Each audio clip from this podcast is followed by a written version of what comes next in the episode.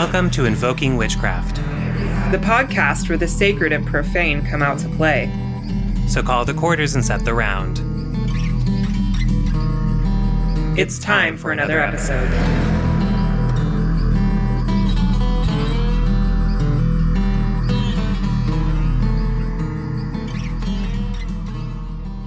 Hello, everybody, and welcome back to another episode of Invoking Witchcraft. My name is J. Allen Cross, and of course, I'm here with my co host, Britton Boyd, also known as Archaic Honey on the Instagrams.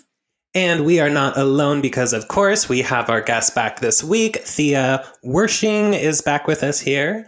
Hello, Thea. How are you doing today? I'm doing great. Thank you so much for having me. You guys are a blast.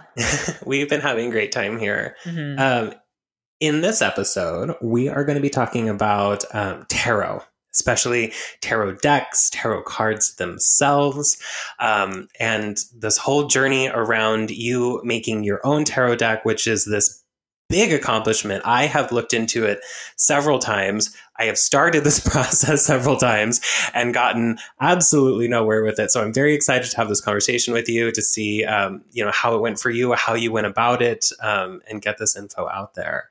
And so maybe can we start with what started your tarot journey in general? Where did you start with tarot? How did you get into tarot? Where does this all begin for you? Sure. Okay. So my mom was an art teacher, and this is relevant because our house was filled with art supplies, which was pretty cool. But she also had this, like a bunch of objects for her students to get inspired by. So she had a lot of astrological imagery around the house. She also had a lot of tarot decks because she would give them to her students to copy or be inspired by. So I remember being a kid and playing with them, but it's not that I understood mm-hmm. like what was going on then.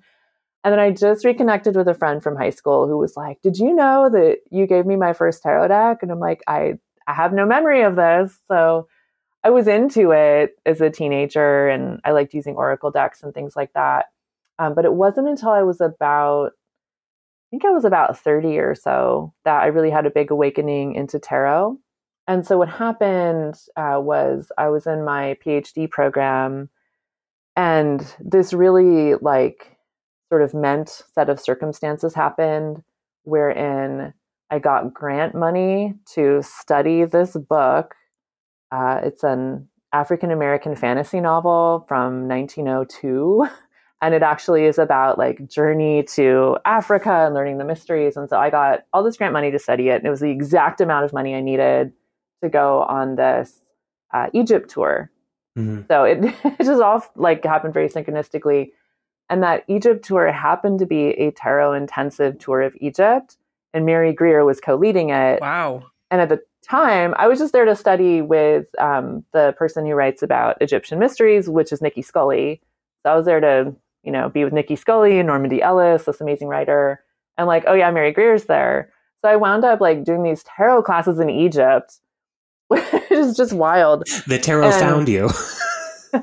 yeah. And um, there are a bunch of tarot creators on that journey with me. And I find that the way that I learn things is kind of by osmosis. So it's like if mm. I'm hanging out with people who know stuff, like I'll kind of feel it. Not, pick it up yeah, I just I get the energy around it. So just a lot happened for me on that trip. Yeah, that was that was the beginning of going deep into it. Love that. And you said that your, your mom was the art teacher. My mom was the art teacher. That's yeah. I love that they were giving out tarot cards for art inspiration. I feel like mm-hmm. that would have been such a risky thing to do at any of my right. schools. Well, it was the 70s. That's the thing, right? And yeah. I just had a client tell me like how popular astrology was in the 70s. And it's like I was a child, so I don't remember it, but um, you see all this wonderful kind of crappy jewelry, you know, like the cheap jewelry from the 70s. Um, there was a lot of it. So, yeah. I love that. I love that. I, I, will still respond to "What's your sign?" as a pickup line, even though it's very seventies. But I, I still Totally. I'm like, yeah. I mean, it was just funny because she, my mom was not into the occult at all, mm-hmm. but she had all this imagery and she had like an Egyptian bathroom where she had all these like god statues in the bathroom, but it for her, it was just decoration. Yeah. So, right. You know, shout out to art teachers because my art teacher that I had, I was homeschooled she was my art tutor at the time, uh, she taught me the art of interpretation, Mm. of how to interpret art at a young age. And um, I think that has played in significantly into my tarot reading abilities because, you know, I would look at this art and I would, you know, with curiosity of a child, I would be like, what is going on in this art, you Yeah. know?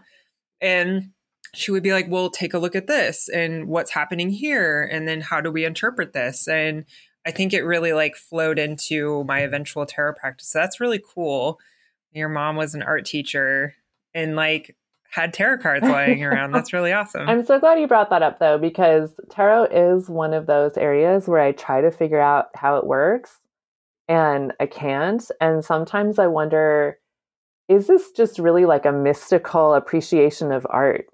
Like, is Mm. this just about, you know, Mhm. that act of creating art and kind of tapping into the creator's vision? Because it seems like that, like with different decks, Mhm. it's like, what is inspiring you about someone's particular vision? And is it just that, like, I, I wonder about that. It's like, do you connect with a particular deck because of who created it? yeah. You know what I mean?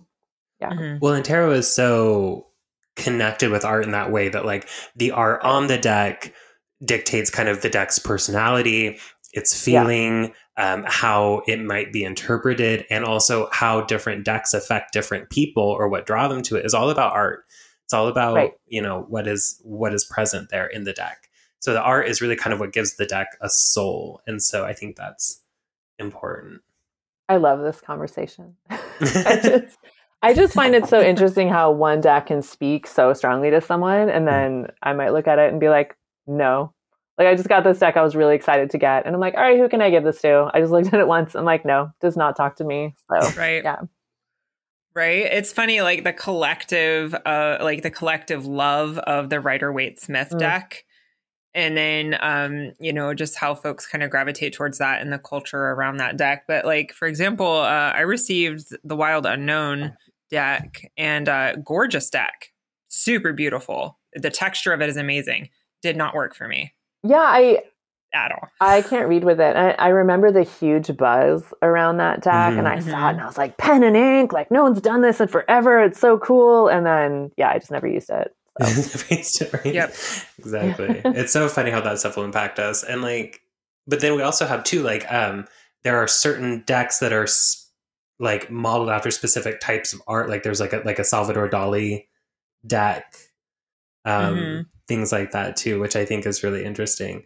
The one that I really want to make a tarot deck is uh, there's an artist I've been following lately. Her name is Vanessa Stockard, and Okay. she does these really amazing paintings of um, little black cats with like these huge eyes that are just like tearing up furniture and just getting into all kinds of like nonsense. And they have like big Elizabethan collars on, and it's just like so absurd. And I love it so much. I'm like, I need a tarot deck of just these little cats. Like, It's so cute. I'm gonna just show you this card that I have on my desk. I pulled this card this morning. oh wow, Um, so in this Oh, wow. this is from the Ithell Colquhoun Tarot. Um, and I'll just talk about her for a minute. So she was a really important 20th century occultist and surrealist painter. Mm. And at the end of her life, she did a poured enamel tarot deck, which I just find so compelling. And so she was using the occult color scales from the Golden Dawn. So it's not Mhm. just random, right? It's very orderly. Um, but it all looks like this, right? It's just like these color splotches poured out. right. And I, to me, this deck is just so alive. And she was not into divination. She was like, this is just for spiritual contemplation.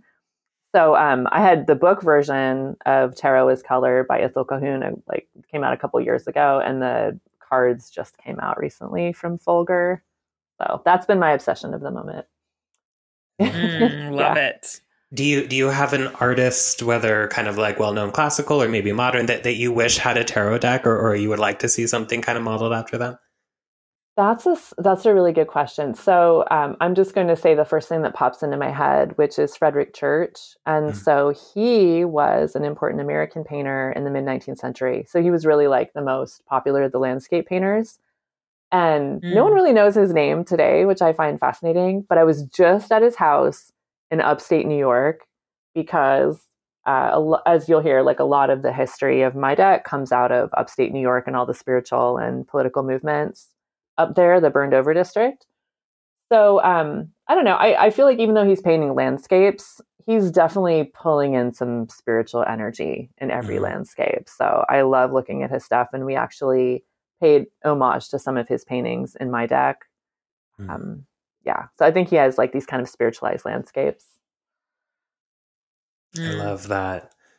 Love a good landscape. Right. They get kind of overlooked, you know. I think landscapes, but to me, they're just really amazing you know like that's what i love to paint i do landscape watercolors and uh it, like people are like what do you paint and i'm like landscapes and their eyes kind of glaze over but i'm like no you you awesome. should check out his stuff because i've looked at the hudson river school right the american um, mm-hmm. landscape school and been like meh meh meh but then every time it's one of his paintings i can't stop looking at it so mm-hmm. i feel you on that right.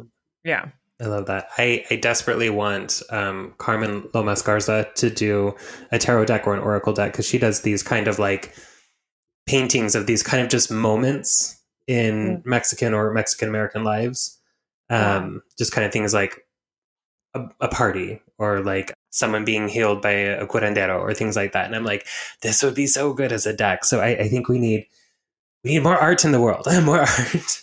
You should reach out to them. I mean, I was thinking about how I, I never used to have a lot of tarot decks, but I've gotten a lot since the pandemic. Mm-hmm. And I was reflecting on this. I'm like, well, I can't go out to art galleries right now. So it's just basically this way to engage with art in this really intense way. Mm-hmm. Um, you know, since I can't go out and see it in the world under lockdown. So yeah, yeah, part of how I survived the past years. Got to get through it somehow. Um, yeah. So, what inspired you to make your own deck? Like, where along the the lines were you like, okay, this is a thing I need to do? Right. Okay. So, as usual, it's very nonlinear. Mm-hmm. So, I had gotten my PhD. It was very disappointing, Pyrrhic victory. I just like got to the end kicking and screaming kind of thing. And then I didn't have a job. And I remember I was hiking around in Oregon and it was May and it was just like the special two weeks in May where all the wildflowers are blooming. Mm-hmm. Yes. And everything yep. just felt very alive and mystical. And at that time, transiting Uranus was making a grand fire trine to my natal uh, Saturn and Neptune that are trine. And so it was, you know, doing the three, right? So the transiting Uranus was completing this grand fire, fire trine in my chart. And I was reading a book by Jodorowsky, uh, who's this amazing occult filmmaker, and he's had a long career with tarot. Mm. Okay, so it was tarot, or uh, sorry, Jodorowsky's book on the tarot. And I had a vision of the high priestess as Emily Dickinson. So I was reading about the priestess in his book. Mm-hmm. And then I was awakened the next three mornings with a complete vision. It was like I was just kind of told, this is what you're going to do. Here's the people you're going to include. Here's who's going to be for each card. And I think the backstory here is that I had just done a PhD in 19th century American literature. So mm. my brain was just like jam packed with a whole social world, mm. right? Like a whole literary world and occult world of the 19th century. So it was sort of like I was a good place for this project to land, right? because you already had all the faces I, and everything in your brain. Exactly.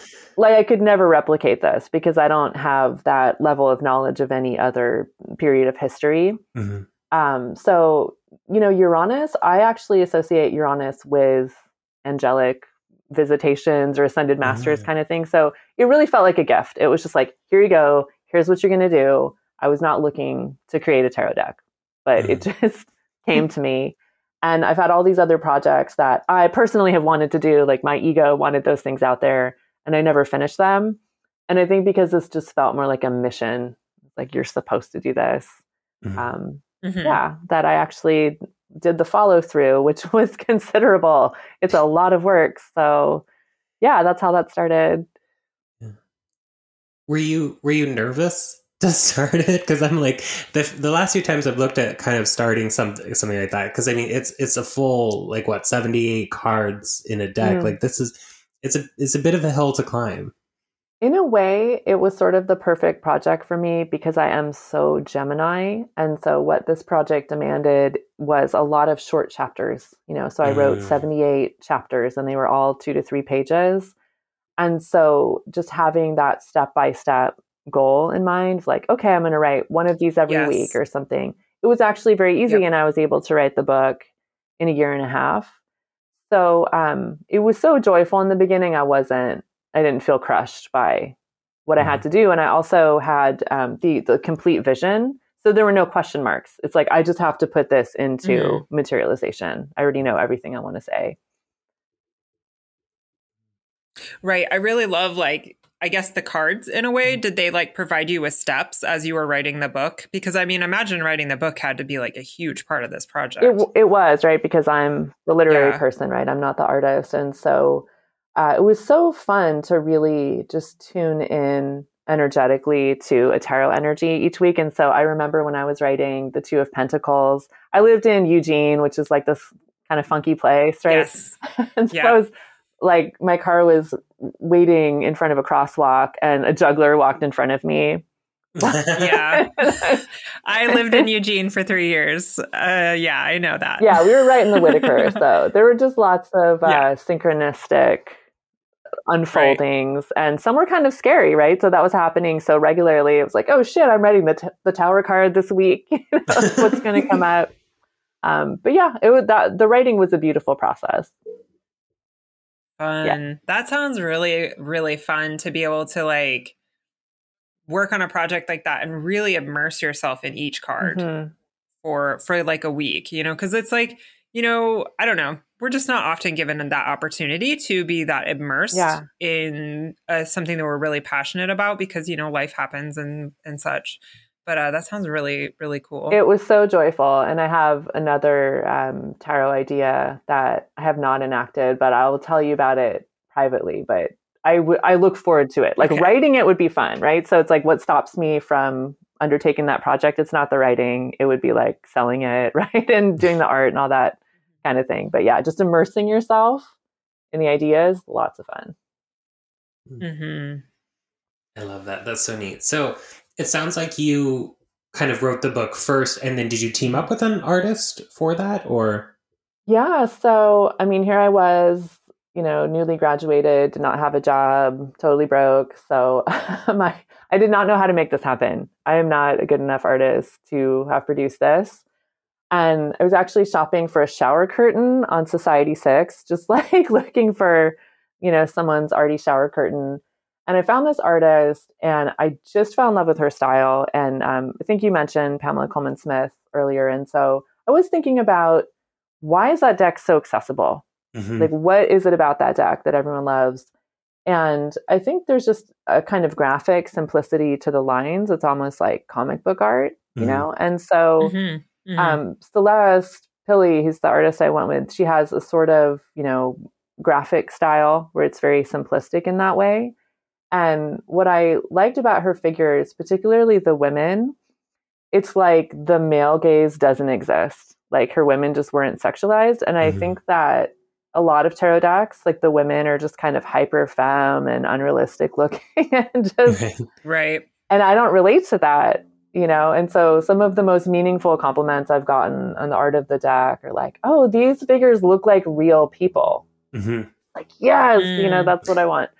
So um, I liked how she drew uh, women, and then she also had a number of African American figures in the art she had up online, and there wasn't anything like weird about them. So I think Yeah. there can be like this sort of unconscious um, bias that people bring, you know, Mhm. when they're creating art. And she did not have any of that. Like I felt like her um, portraits of African American people were really beautiful and Mhm. um, yeah, just didn't look like she had any hangups about that sort of stuff. Yeah. That's important territory because then different things that we're depicting through art can get very kind of cartoonish very quickly, depending on where we're viewing them from, or kind of you know over Yeah. the top in different areas. So finding something that's going to bring reality forth and kind of honesty, you know. Yeah, and just getting down to like technical things like um, skin color. Like if you've seen the HBO show Insecure, you know, like um, it's about an African American woman kind of making her way through LA. But I read such an interesting article about the lighting. You know, it's just like about knowing how to light African American people, and I think there's a parallel situation in the art world too, right? So kind of like knowing Mhm. how to work with color in a way that is um, flattering and you know Yeah. just attractive so yeah Uh, interesting. I love that. I love that. And then did you two just decide to just team up and do this together or did you then go to like a publisher that would produce the deck or yeah because there's I- always I those wish- logistics of whether you do it yourself or you go to somebody else to have it printed or I, I wish that would have happened for me. So I had written it and then I actually pitched it to US Games, which a lot of people know that's the company that um, prints the Rider Waite Smith deck. And, you know, it's a very popular tarot company. And Stuart Kaplan, who uh, just recently passed, but US Games is his brainchild, he actually called me after I sent them my manuscript and he's like, You're a genius. And like, all this other stuff. And I'm like, Great, can you connect me to an artist? And he's like, Oh, we don't do that. You have to just do the art.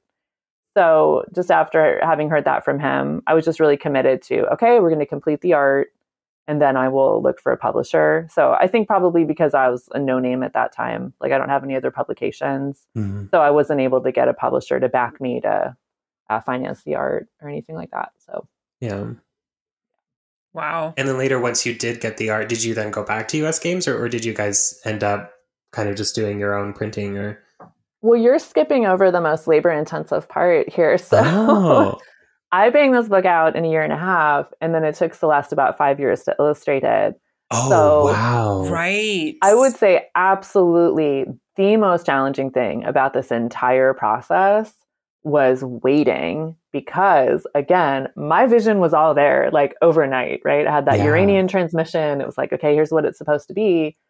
Celeste has a day job. So she was averaging about like two images a month. But then if we had extensive edits, it was maybe like one, you know? Mhm. And so, um, Wow. it, I- I kind of wish it was faster, but at the same time, I would send her like 20 um, inspiration images and the chapter, and then we'd go back and forth for a couple weeks. So it's like, in a way, I don't know that it could have happened any faster, yeah but it was just so maddening to me. I'm very impatient. I have Mars conjunct Mercury. so it's like, I want it now. And yeah, it, that was challenging. wow Oh, we know that life, that impatient struggle is like, I'm, I got like four planets in Aries, like waiting. What? Totally. Yeah, it was so difficult. Um, and I, I should say too, she was like a miracle from God. I don't know because she was so patient um, with my Virgo self, just being so anal retentive, like, no. And a lot of it was about 19th century hair. And so she would show people with these kind of like loose buns. And I'm like, no, there were no elastic bands. Like the hairstyles have to be like pinned up. You know, we, we don't have any ponytails here. So anyway, um, she was a saint to work with, is what I'm trying to say. Yeah And I think the work she did was just incredible. I, I think her art is amazing. And yeah. And it, I mean, it's, you're kind of, it's like this gamble with a stranger. Like, are you going to Mhm. complete the 78 card mission with me? And kind of navigating that. So I'm just really thrilled that she did the entire thing and didn't flag out after a couple of years. So Wow. Wow. I, re- I cannot remember the name of this deck, but uh, there was a deck that a woman was working on for about 10 years and people were just waiting with bated breath, like Yeah. for her to drop the deck. Um, so five years, I mean, five years is a, is a really long time to me. it was it was it felt like forever and it was very frustrating to me like not knowing how to do the marketing because i was excited about it and i wanted to share Mhm. but then if people Right. don't have a product they can buy it's kind of counterproductive Mhm. um, yeah, false flag. right but we did um, crowdsourcing you know just using some of the initial images and so that's how i was able to finance it because i you know didn't have the money handy to commission someone for this huge piece of work so hmm yeah that that was the other thing i could afford to pay her over five years too so yeah Wow. Yeah, uh, but I love too that you guys went back and forth and, and took your time with it because this is one of those things. It's like if we're going to do this, let's do it right. Let's you know, let's go Yeah. back and talk about getting the hair right, getting the historical things right. Like you know, really important. that no that's such a big deal and honestly there's maybe like one card i wish we would have tweaked more but mm-hmm. that's a pretty good place to land with a tarot deck where i like yeah. almost all of the images as much as i like you know any of them so Anyone with Virgo placements, we can tinker with it for another five years and still not have it For be sure. perfect. You know. yes yes Absolutely. Oh gosh, I I'm still trying to swallow that five years. I would I would go insane. it's real, baby. it was it was so real, right? Yeah. Because because all that the buyer sees is the finished product, right? Like they don't they don't see that labor that went into mm-hmm. it, right? You know that long. So it's like, yeah, it's giving me perspective over your tarot deck because I was like, yeah, I they may have completed it in a year or something because I to me it's a recent development to me. So I was like, but whoa, wait, five years. I mean, some wow. people can do that if you're doing a collage deck and your book's not very extensive. Mm-hmm. You know, I think there are mm-hmm. decks that are made more quickly, but it's just been frustrating with some of the critiques that, you know, come at the deck. And I'm like, really? Like, do you know how much we've thought over and sweated over and negotiated? like yeah. each little point that's in the image. So yeah. Yeah, it's very easy from the other side to just kind of poke at things, and it's like you don't know what I went through. exactly. Yeah. Oh gosh, yeah. Oh. I, I think that's just my personality too. So my astrological handle is the Pluto Babe. So I do tend to be very intense, and so we really loaded a lot of symbolism and story into every card. Uh, mm, mm-hmm. Yeah. Do you did you do like astrology symbolism into it as well, or um, did it kind of just depend on the card? yeah, so I worked that into the court cards. Mm. And so uh, with the pages, I just made them sort of like elemental symbols, but that leaves us with 12 other court cards. And so I made each of the court cards a representation of an astrological sign. And then I worked pretty extensively with the decans when I was immersing myself in the just the lore of tarot. So to create this deck, I didn't just come from one system. It wasn't like I just wanted to do what everyone else does, which is let's copy the Waite-Smith, right? Let's do some mm-hmm. updated version of the Waite-Smith. So I was researching the Marseille Tarot. I was really interested in the Thoth Tarot, looking at the Sola Busca, just like all of these ancient decks. And so we really draw from a selection of traditions. So like our lover card, for example, it's from the Marseille tradition. And then the magician, we went all the way back to the 15th century, the Visconti Sforza tarot. So it's mm-hmm. like the very first magician, which is someone sit, sitting at a desk, which really worked for this being like a literary tarot. I think I answered your question. Yeah. Sorry, I was spacing out. Did I? Yeah, yeah, absolutely. Okay. Mm-hmm. And in in your deck, do you do you follow kind of like the classic like um major arcana and then like the cups and swords and coins and and whatnot, or or did you kind of take your own flip on that? For the most part, it's a very traditional deck. Mm-hmm. So um, the major arcana, we didn't do any major deviations.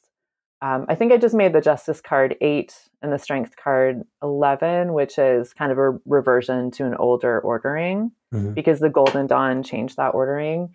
Mm-hmm. And then mm-hmm. um, people have thought it's weird the liberties I took with the court cards. And so instead of pages, I made that the pioneers because I was trying to think of American archetypes, right? So oh, pages yeah. became pioneers and then knights became missionaries.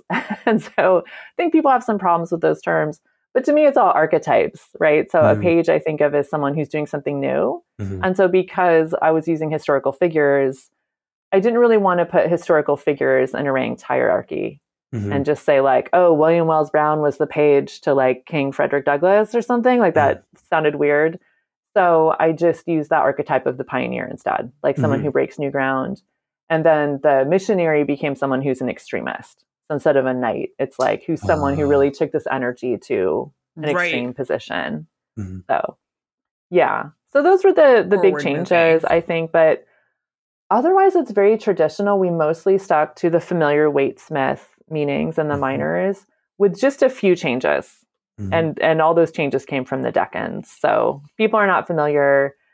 The Decans are um, it's actually an ancient Egyptian system, like a way of dividing the twelve signs into thirty six signs of ten degrees each. Oh. And so those were actually correlated to the minor arcana by the Golden Dawn. And so, for example, um, if we're just starting the beginning, it starts with the Two of Wands, and that's Mars and Aries. Mm. And then the Three of Wands is the Sun and Aries. Like that's some of the planetary signatures. So yeah, because I'm an astrologer, I worked all that in to the extent that I could. So.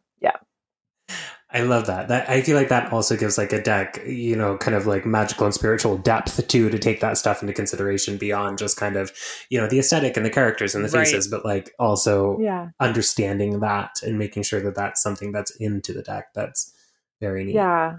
I hope so. I, I haven't heard from too many people who are reading with it, but from the ones who have communicated with me, they say it's a very practical deck, which I think is funny because that's how I am. Right? I'm like, let's not noodle around. Like, let's just get to the point. You know, what can you use here?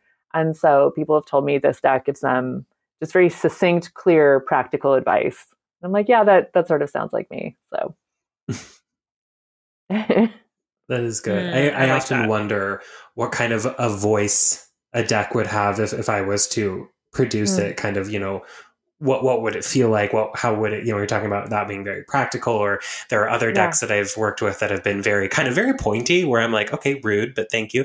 Um, you know? so I, am always kind of wondering what what a deck from me would kind of look like, or like you know what a deck from Britain would kind of sound like, you know, mm. with people reading from it. So that's interesting that you've gotten that feedback of kind of what your deck sounds like for people.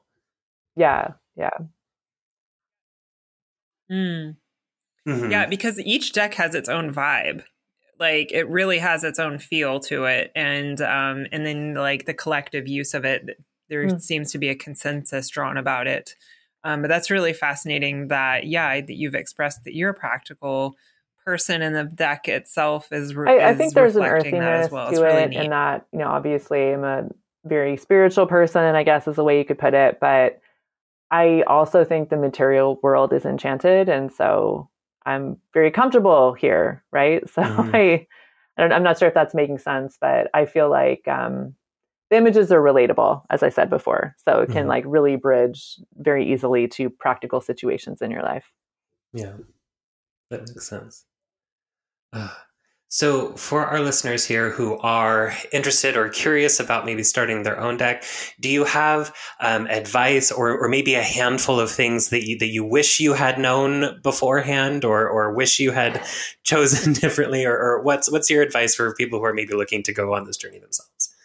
I mean, first of all, I would say I don't think you do this because you want to get rich. You know, let's just oh, yeah. put that out there. But if you do want to make some money right. on it, you should probably self publish that would be mm-hmm. some advice I would offer. And I think most people know that going in. So I learned that right away, right? It's like if I want this to be a moneymaker, then I would have to take on all the burden of um, you know, doing the packaging and the publishing and the distribution and the marketing. And I was kind of like, yeah, I don't want to do that. You know, I have like other things I want to do with my life. Um, I don't want to be like packing boxes all the time and, you know, marketing is is not my forte. So I went with a publisher. Um, and I had a great experience with my publisher, Schiffer. So I'll just give them a shout out. It's Schiffer Red Feather. They pretty much made no substantive edits. Like we have a tarot card that's kind of scary. So our Three of Swords is a little creepy. There's even like a review on Amazon that's like, ooh, this card. so, Freaked me out.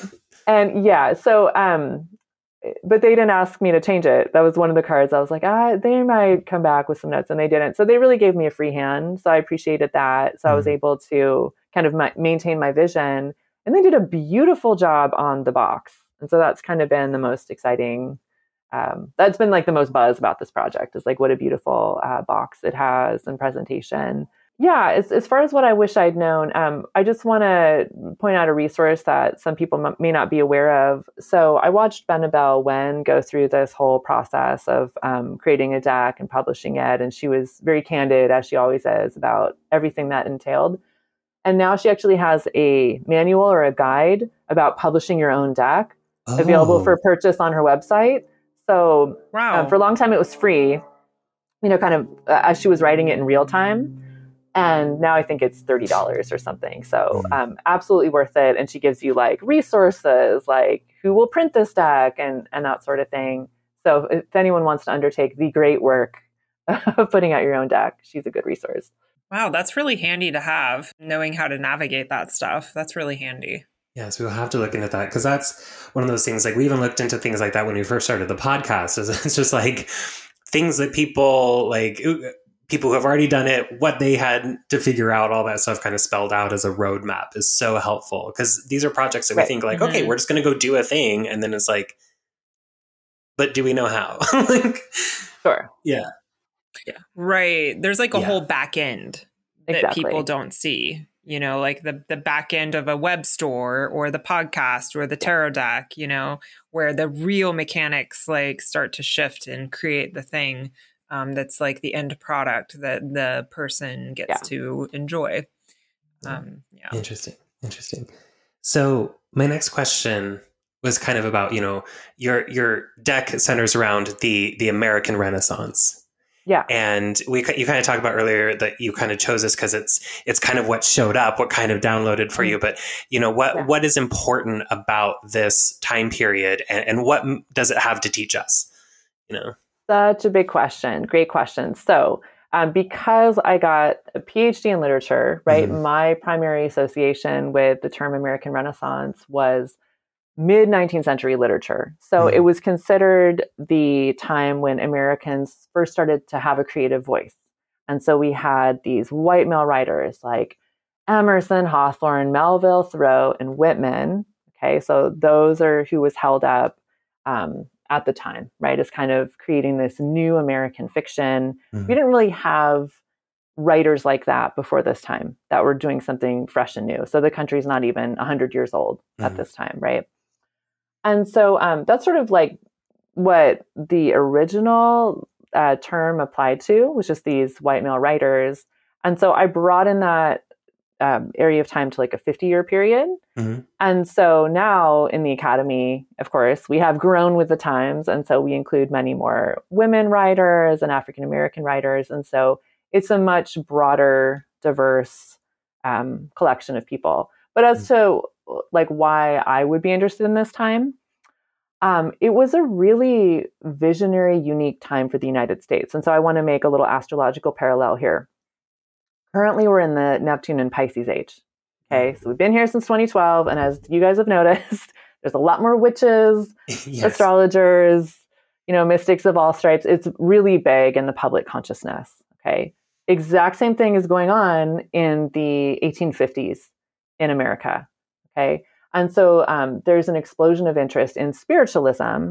So if you're not familiar, spiritualism started with these two teen girls in upstate New York, and they got a platform and um, they were talking to the dead. And believe it or not, you know, that tiny instance became a national craze where all of a sudden uh, seance culture goes mainstream and women are becoming these spiritual authorities. And uh, there's estimates that I think it's up to like 11 million or 13 million people were adherents of spiritualism in that time. Wow. So um, it's very experimental time wow. spiritually. Politically, uh, like all of a sudden, a bunch of people are waking up too because we have the Civil War starting in the 1860s. Mm-hmm. The entire previous decade, the 1850s, is when suddenly everyone's an abolitionist. And I would say before that, it was pretty like uh, I don't know, just extremely rare, considered very extreme. Mm-hmm. But then the conversation starts to become like um, much more intense in the 1850s. So we use Harriet Beecher Stowe in the tarot deck. We feature uh, a number of cards from Uncle Tom's Cabin, which was actually an anti-slavery novel. Mm. And so this is an example of, you know, this being a big part of the conversation so she was really interested in having white people develop empathy. Okay. Mm. So white people develop empathy for the African Americans' plight. So to me, there's just there's so many weird parallels with that period and contemporary wokeness, like in this Neptune and Pisces mm-hmm. era we're in now. Mm-hmm. And then um, what's really fascinating so, uh, this area I just went to go visit, upstate New York, I was in Rochester. So, Rochester, New York was the site of where spiritualism really took off. Um, it was also a huge hotbed of abolitionism and the Underground Railroad. And it's also really the wellspring of the women's rights movement.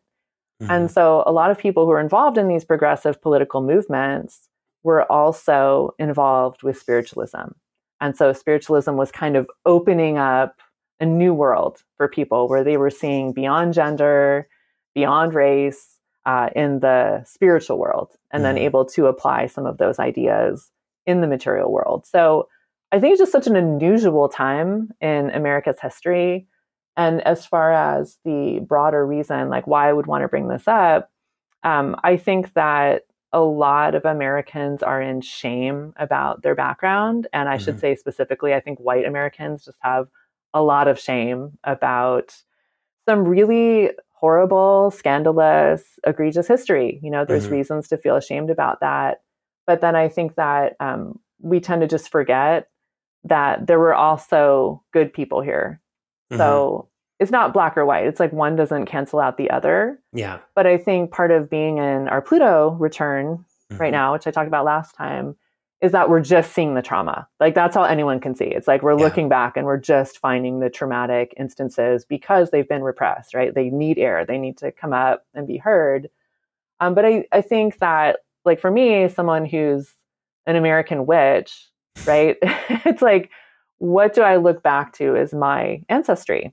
Mm-hmm. Right. And so what I noticed just being like a young witch, right? Like when I was a teenager and in my 20s, is that everyone I met was looking back to a, a place that was not where we were, right? like we're in America and they're like, oh no, I'm Wiccan and they're getting really into like Celtic lore mm-hmm. or people are going back to ancient Egypt or it's like mm-hmm. everyone's mm-hmm. just going anywhere but here.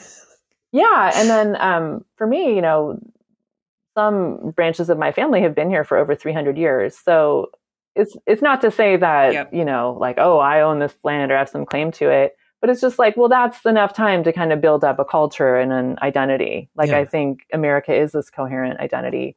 So it's just really looking for people in the deck that I could celebrate who were like my spiritual um like metaphorical ancestors, right? If there's not mm-hmm. a blood connection, but these writers that were advocates, you know, social justice advocates or abolitionists or spiritualists, or um, there's a lot of sex radicals and communitarians, and just mm-hmm. like um, there's root magic in the deck. There's Rosicrucianism, which is the source of um, a lot of like secret societies. So mm-hmm.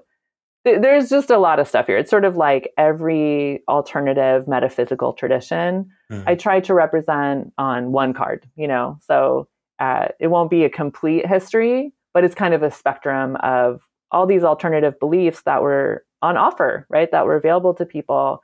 And that is not our perception of this country. Like we just tend to think everyone was a fundamentalist Christian and everyone was a racist slaveholder. That's not true.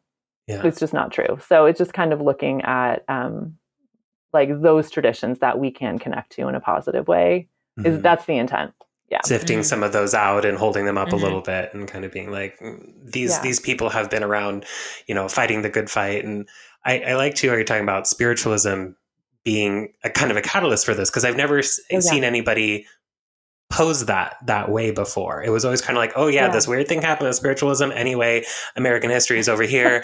And i'm like but i never saw them as being connected before and i think that's really interesting as well it made it to Congress, right? Like they were debating spiritualism in Congress because they thought it had something to do with electricity. I mean, it was it was a big deal. So, um, Mitch Horowitz wrote the intro to my book, so some people might know him. Wow. Yeah, he's I love him. He's a badass. Love that guy. So he has a book called uh, Occult America. Okay, and he talks about a lot of this history, and I believe he still teaches on this topic to his students, right? So he teaches this history of American occultism so, my uh, question when I was doing my grad work was okay, how is it that all of these witches emigrated to the colonies because they did? Like, we just know that, um, you know, a lot of grimoires show up in the American colonies. We have like a lot of um, occult manuals that show up in the 17th century in the libraries of Puritans. So, how did all this like occultism and astrology get to America and then just disappear? Like where's the rest of the story? Mm-hmm. because the next big flare up we have is um, in the 1870s with madame blavatsky and theosophy. So that's where most people date the new age or the occult revival right? It's going to be the end of the 19th century. And my question was like surely there were things that led up to this moment. Like who were the people keeping these traditions alive? And so that's what my project is a deep dive into. And um, even people like edgar allan poe uh, who's I think we have more Poe cards than any other writer. Um, I would call Poe, you know, a Neoplatonist occultist. So he shares a lot of these ideas.